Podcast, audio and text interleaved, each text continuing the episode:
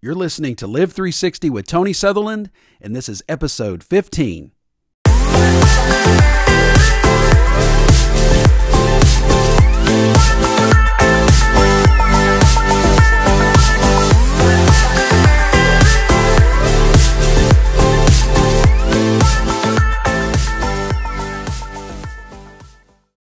All right, let's jump right on into today's episode. We're in part two of the friendship factor.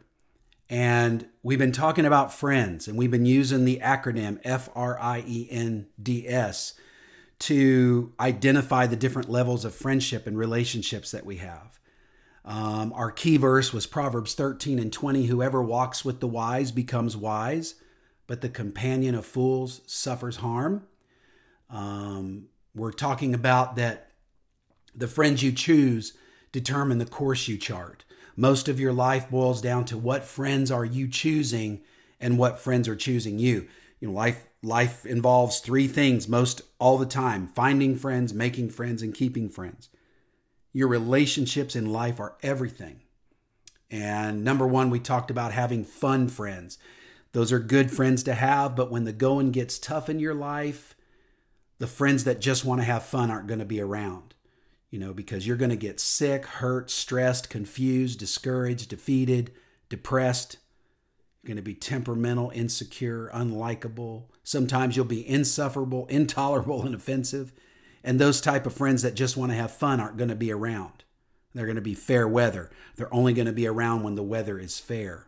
But when the weather is stormy in your life, you need another level of friendship. And that's when we talk about having friends that are real, the letter R, real. Relationships, REALATIONSHIPS. And real friends are few.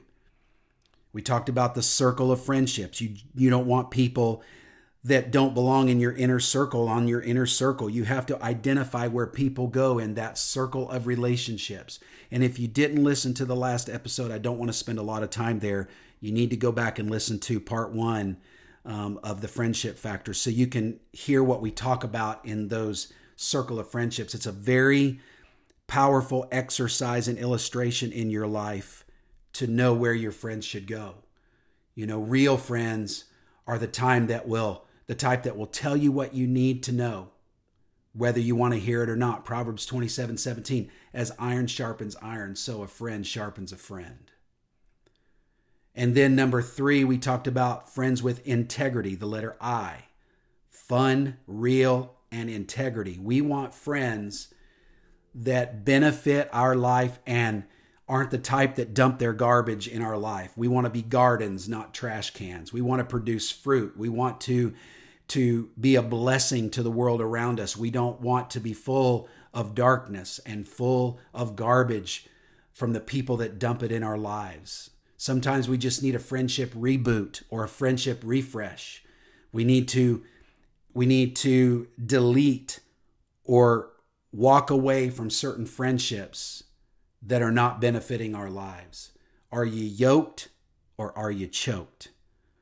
Are you yoked with someone who is a person that holds the same values and leads you down the path and carves that path that you want to carve together, that you want to live your life? We ended with the scripture that's been such a blessing and given me such direction in my life over many years, Psalms 1:1-3. Blessed is the man who walks not in the counsel of the ungodly, nor stands in the way of sinners, nor sits in the seat of the scornful, but his delight is in the law of the Lord, or the word of the Lord, and in it does he meditate day and night. He shall be like a tree planted by the rivers of living water, who will give forth fruit in its season, whose leaf shall not wither, and whatever he does shall prosper. We want to prosper in our life. We want to be linked up with the right root systems. Remember, we talked about the California redwoods. The California redwoods are so strong and so tall and so large, and they're clustered together, not because their roots are deep, but because their roots are all tangled up with each other. And if you tangle up your life with the right people, it will help hold you up through the difficult times in life. It will cause you to feed off of the goodness of your friendships and the people in your life that benefit you, so that you will grow strong and healthy and be a blessing and prosper. in this world around you. You know, social media is an interesting animal these days. You know, when you add someone onto your social media, it's called adding a friend. Well, I've got 5,000 followers, the limit of followers on my Facebook page, and not a lot of those people are my friends. They're just people who are connected to me on social media. But it's interesting that social media is so influential. It can irritate you, it can bless you, it can make your world positive, or it can really bring you down. And I've noticed that just in those small connections through social media, they have such a powerful influence in your life. They can literally bring joy. They can brighten your day. They can irritate you. They can bother you. They can encourage you. And just think how much more elevated that is in the real friendships that we have in life. How those little things that constantly are there in their lives can either bring great value to your life or either detract and drain you. You know, I have all I can take sometimes of social media. It's funny how on Twitter you can put a 280 characters in a statement or a tweet, and you can powerfully influence someone's life with that. So I have a standard in my life. I'm just going to share with you what that standard is. Some of you may disagree with that. You may think it's really hardcore. You may think it's... I just know that I want to live in an environment that benefits my life. So I have a standard. If people post vulgarity, profanity, obscenities, I have to unfriend them or block them. I'm not being judgmental. I just prefer to have discretion on my social media pages. I don't want to get on there all the time and see things and follow things that are darkness to my eyes and negative on my spirit. It's very powerful. Social media is very powerful. Lawyers use about 80% of what someone says on Facebook against them in divorce court. Isn't that something? Social media is, people are posting their innermost secrets, and they're connecting and communicating in such powerful ways. You got to be careful on that. And that relates to the integrity of our life, the letter I. But let's go to another level of friendship today. Let's talk about the E, F-R-I-E, of the word friends, and it's encourager. You need to be around people that encourage you, that build you up, that believe in your dreams, that want to see you succeed. You don't need doubters and haters and critics and downers in your life all the time. You need to have people around you that genuinely celebrate you, not just tolerate you or evaluate you. You need to be with people that are excited about your success and excited about your accomplishments and are pulling for you and genuinely want to see you succeed and don't want to see you stay down and can't stand it when you're going through a tough time, and they're there to encourage you and bring you out. You need people that respect you and think highly of you. You need people around you that aren't jealous or threatened by your success, but they want to actually be a part of setting you up for your success. Jonathan, King David's friend in his life, was that such person. Jonathan means son of encouragement. If your name is Jonathan out there, that you know what your name means. It means you're an encourager. And Jonathan gave David what was rightfully his in a time that he was really, really down. Jonathan was Saul's son, and he literally had the rights to the throne and to the kingdom of Israel. But at a very low point in David's life, Jonathan took off his robe, he took off his armor, he took off his sword, took his bow off and his belt off, and he gave it to David. He gave those things to David. He said, "This is rightfully mine, but I see what God is doing in you. I know that you are Israel's true king." And so Jonathan stripped himself. In 1 Samuel 18, 3 through 5, Jonathan makes a covenant with David, and it says because he loved him as his own soul. See, those are the type of friends you need around you, people that love you as much as they love themselves. And then it says Jonathan stripped himself of this robe that was on him, and he gave it to David, and his armor, and his sword, and his bow, and his belt. And then it says this, it says in verse 5, and David went out and was successful everywhere Saul sent him. You see, you need people around you that are like Jonathan, that son of encouragement. You know, Jonathan's friendship was an integral part, if not one of the most foundational moments that set David up for his success. You need people around you like that. Not people that put you on a pedestal and worship you. And that's not what I'm talking about. And I've seen those type of relationships. If you ever saw Dennis the Menace, there's a scene in there where the little girl is teasing Dennis and she puts her fist up in front of his face and says, "Baby rump kisser." She calls him a baby rump kisser. We don't need baby rump kissers around us. We need people, again, with integrity that will tell us the truth and will steer us in the right direction. But guys, when you look for friends, you don't want to do all the giving. You want to be able to know that they are also giving toward you. They fill you with encouragement and they speak into your life when you're down, and they're for you and they applaud you with your dreams and they believe in your success and they want to see you live godly and they want to see you live victorious lives and they want to see you walk out your faith. That's the kind of people you want around you, because just like Jonathan did for David, it says when David went out, and one day you will go out, one day you will not be with your friends like you are right now, especially if you're young. You're going to graduate from high school and graduate from college, and most of you will go your separate ways. And when you go your separate ways, will the people you had around you encourage you and benefit you and be foundational to your success everywhere that your life will take you?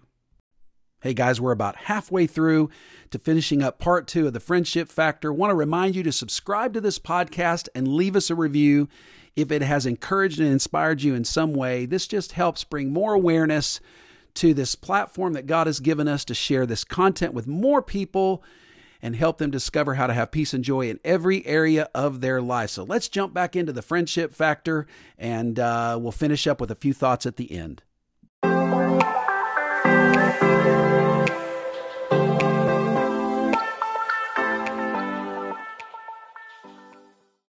All right, now this next letter is the letter N in our word friends, F-R-I-E-N.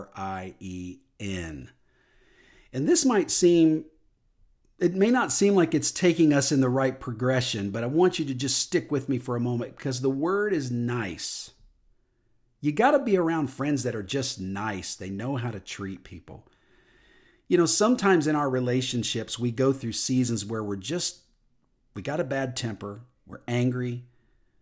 The negative situations in our life are causing us to be hot-tempered. You know, Proverbs 2:24-25 says, "Do not make friends with a hot-tempered person. Do not associate with one easily angered, or you may learn their ways and get yourself ensnared." And I've just noticed that in my life, I have seasons where I'm just grumpy, just not likable. And those seasons sometimes stretch out for whatever reason. Maybe I'm going through a hard time. Maybe there's stress in my ministry, or maybe there's issues that are pressing in on me and it's causing me to react. And people will say, "Is everything all right?" And I'm like, "Yeah, everything's all right. Get off my nerve. Get off my," you know, you're just in those seasons. And real friends know how to help each other curb their tempers. You got to be around people that just know how to be nice. I know this seems simple in a relationship, but it's often overlooked. I mean, who wants to hang out with progressively grumpy, bitter, and unforgiving people? Nobody does.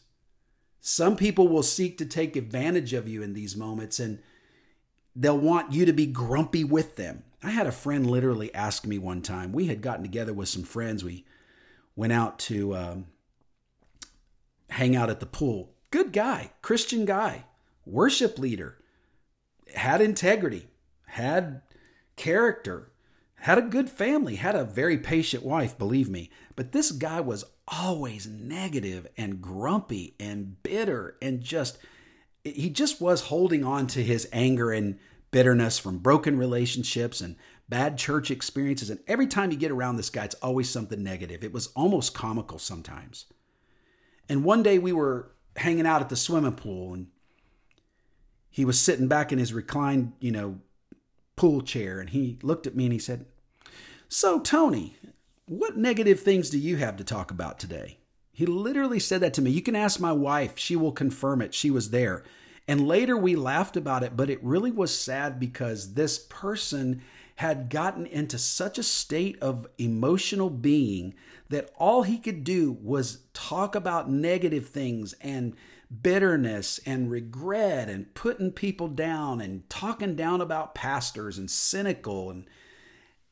And after a while, we just had to stop hanging out. It's just, I love the guy, we love the family, but we just couldn't continually be around somebody who was always bringing negativity into the picture. And they want to control you. They want to drag you into their bitterness. That's part of Psalms 1, verses 1 through 3. Don't sit in the seat of the scornful. Don't sit down. Don't have an intimate, lasting, lingering relationship with people that are bitter and unforgiving and angry and grumpy and regretful and disappointed all the time. We can't let people control us that way, because eventually, if you hang out with people like that, they may have a lot going for them, but the problem is they don't see it. And you might even be able to say that to them, but eventually they probably won't receive it. But you need to tell them anyway. You need to say, look, man, I know we're friends. But I just got to tell you, that's the part about being real with people. You got to get over your anger. My wife, my kids, man, they will not let up on me. When I'm grumpy and when I'm angry and when I'm upset and when I'm disappointed, they will say, Dad, what is wrong with you, man? You're so grumpy all the time. Well, that may not be true, but for the season that I am, that's the way they perceive it. They think I'm grumpy all the time because sometimes the seasons of my disappointment and my bitterness and my tension or whatever it is that's causing me to be angry and hot-tempered, they're calling me out on it. And thank God, we got to have friends around us. But thank God for Proverbs 17 and 17. It says, a friend loves at all times. A brother is born for a time of adversity. Whenever you're going through adversity and it begins to change your attitude and your way of thinking and your perspective, you need friends to love you enough to help bring you up and out of that state of mind. Because while we accept people and we love people and we're with you all the time, we can't allow you as your friend to be caught and controlled in a state of anger and regret and bitterness and disappointment. Because if you let yourself be angry for too long, you're actually letting the people that cause that anger to control you. So you have to come up out of it. And a real friend knows how to be nice enough, N-I-C-E, to be nice enough to challenge you in your hot temper and your anger, because your best friends won't let you stay there. They'll help you come up out of that. So we need to be nice. We need to choose friends that are nice. If you're with somebody and they're angry and they're bitter and they're mean all the time, you need to challenge them. And if they don't change, you need to decide, maybe this isn't someone that will be good for my life, and you need to make a break. And let me tell you, sometimes making a break with certain people is hard. That's why you have to know ahead of time what you're getting into, because the friends you choose become really, really hard to disconnect with down the road. You become dependent on them, and it gets harder and harder the more you get to know somebody. So make good choices about the people that you bring into your circle and make sure they're just nice. You want nice people around you. All right, number 6, in our word friends, F-R-I-E-N-D, defender. We need friends that love us at all times, that are with us when the chips are down. You know, adversity introduces you to your real friends. That's when you go through a hard time, you know who your real friends are. And even our best friends fail us, but Jesus never fails. You know, the best friend you're ever going to have is Jesus. Jesus is our advocate. He's our defending attorney. He stands up for us when the enemy is accusing us and the enemy is riling us with accusations of things we did or didn't do or trying to remind us about our past. Jesus is our defending attorney, and he's defending our case 24/7. We're completely declared innocent in a court of the law, literally, because of our best friend. And that's the kind of friends we need around us, friends that will defend us even when they know we've messed up. They encourage us to come out of it, change the direction, change the course of our life, but they won't let us accuse ourselves. They won't let us give in to the accusation of the enemy, but they'll defend us. They'll stand up for us because they know who we are and they love us. And that's the type of friends we really need in our life. Thank God for my family. Sometimes all I have is my family. My wife has stood beside me in times when I was being accused or riled, when the enemy was accusing me and condemning me, and then when other people misunderstood me and didn't know my real heart and were jealous and acting against me. My wife was my greatest defender, and I'm so thankful for her. And I've had other friends in my life that are like that too. They're few, but that's why that inner circle has to have less people in it, because just the facts of life and life itself is going to eliminate certain people in our lives that don't belong in that inner circle. We'll be able to identify them real quick. So we need people in our lives that defend us, because again, Proverbs 17, a friend loves at all times, and a brother is born for a time of adversity. And the last one, this is probably the most important one, F-R-I-E-N-D-S. The letter S stands for secure. Now let me tell you how important security is. You have to be secure in Christ, in your faith, and in yourself. And grace causes you to be secure in Christ, even though you may have difficulties and issues that you're challenged with and tempted with, and maybe some sins in your life and some things going on that you know shouldn't be there. You still need to be secure in Christ. It's through that security that you eliminate, the behaviors the tendencies that you have that cause you to go in the wrong direction. When you're secure in Christ, truly secure, you know that your faith is solid, not based on how you live, but on how Christ has lived and died for you. So you have to be secure in who you are, but you also have to be secure in knowing what path you're going to take. You have to be secure in that, because it's not just about the friends you choose, but it's in the friends that choose you. See, what about your life makes people want to choose you? And I want to live such a life that I can be a secure enough person that when my friendships fail me, I can still stay secure. And I want friends that are just as secure as that in their friendship. A happy, healthy single person makes a happy, healthy married person, because I'm not depending on the other person to be what I am. And you have to be able to have enough integrity and enough character to be secure in who you are. When I was in college, I had a really, really bad relationship for 2 years. I was engaged to this girl. I was literally dependent on her, but she was very controlling. She was very jealous. She was very manipulative, and probably not intentionally. I'm sure she was a good person, but sometimes when you're around the wrong people, it brings out the worst in you. And I was not the right person for her, and she was not the right person for me. We brought out the worst in each other. At first, it was good, and we had that infatuation for a few months, but then after that, the relationship just got really bad. We fought all the time. We were all in each other's grill, condemning one another and criticizing one another and fighting all the time. And one night we were in a car after a church service. She'd driven me back to my dorm, was about ready to go into my college dorm.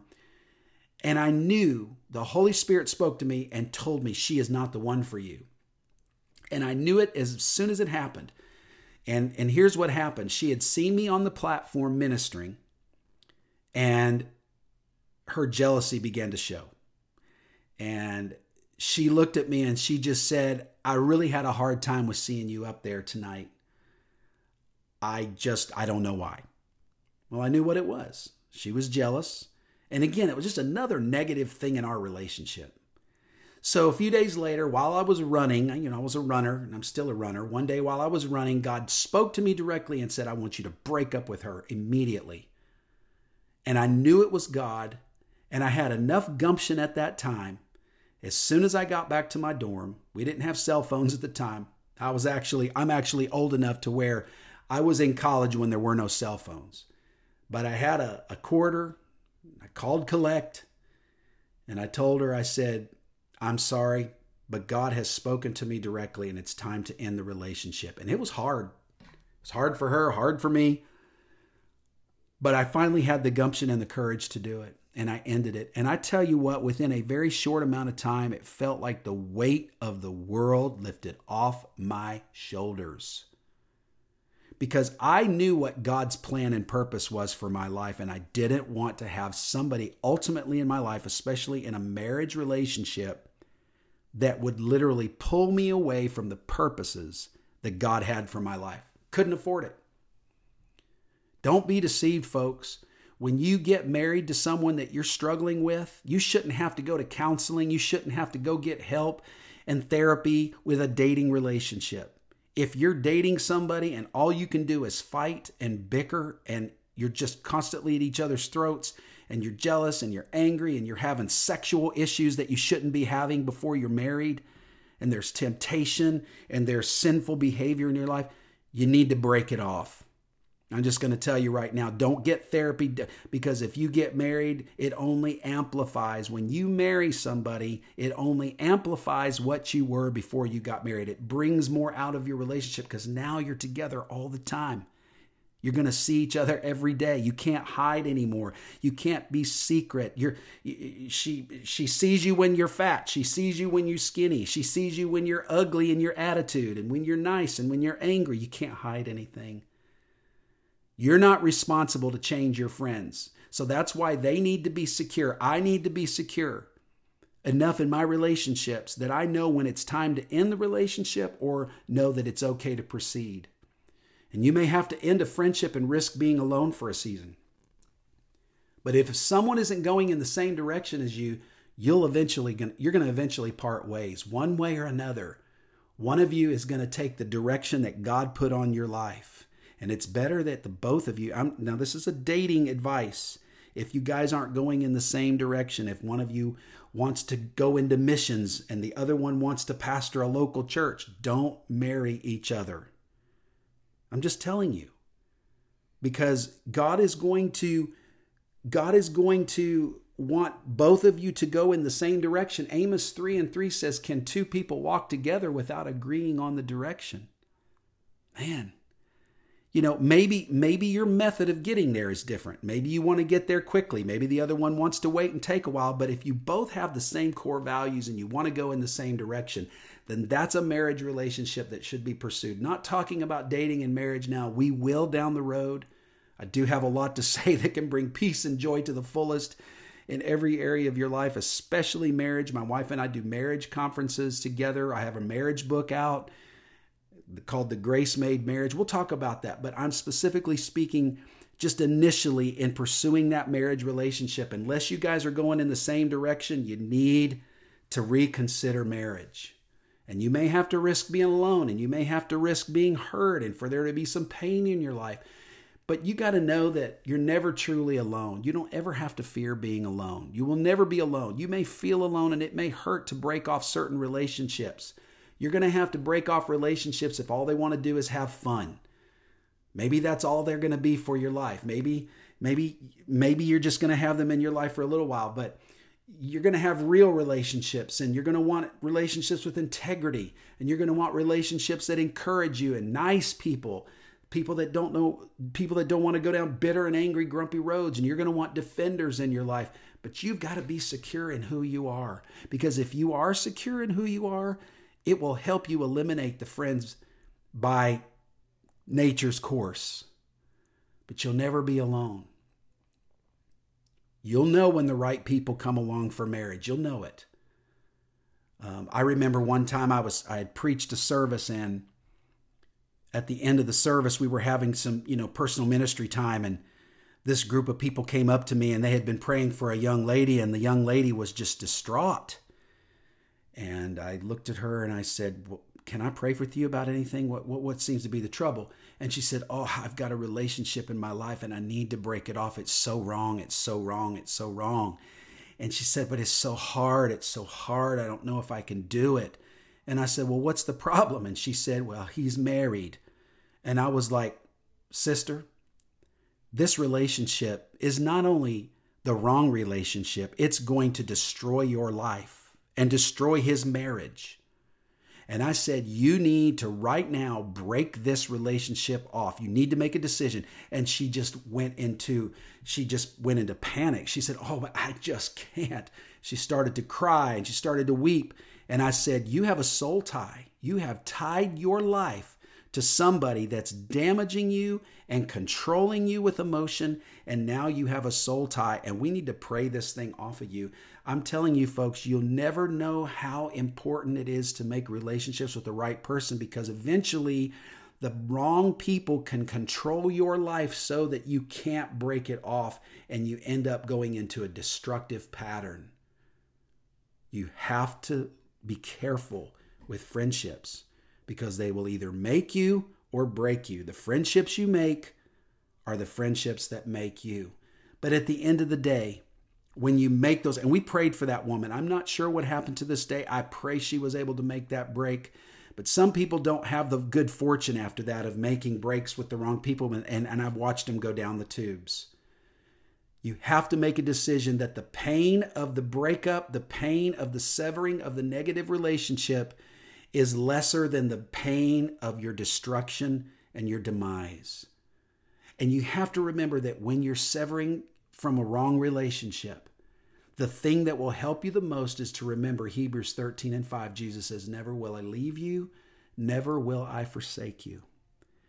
I don't do this normally in our podcast, but I'm going to pray for you right now, whoever you are. Father, whoever's listening to this podcast right now, I pray that you will help them in the midst of their relationships, the forming of the relationship or the breaking of the relationship. Father, I pray that you would help this person listening right now to form the right relationships, make good decisions with friendships, and break off the bad ones. Those who are caught up right now in soul ties and their lives are being controlled by the wrong person and the wrong motivation, and they're being manipulated. I pray that you would sever that right now in the name of Jesus and give them freedom and remind them that the risk and the pain of being alone for a season is a lot better than being destroyed forever. Father, I pray right now for the listener. I pray right now you'd bring freedom and joy and peace to the fullest in every person's life who are forming relationships, marriages, and dating relationships. Help them to be secure. Help them to know who they are, and help them to make good decisions when forming friendships right now. Lord, let them tangle their roots with the right people so that they can be trees planted by the rivers of living water, who will be fruitful in their season, whose leaves shall not wither, and whatever they do will prosper. Amen. Hey guys, that's all the time we have left today. Thanks so much for joining me for this powerful second episode of The Friendship Factor. Hope it encouraged you. Want to remind you again to subscribe and leave us a review if you're listening on Apple Podcasts. And then please share this episode with one or two other people in your life that need to hear what you heard today. I'll be back with another great episode. And until then, we'll see you.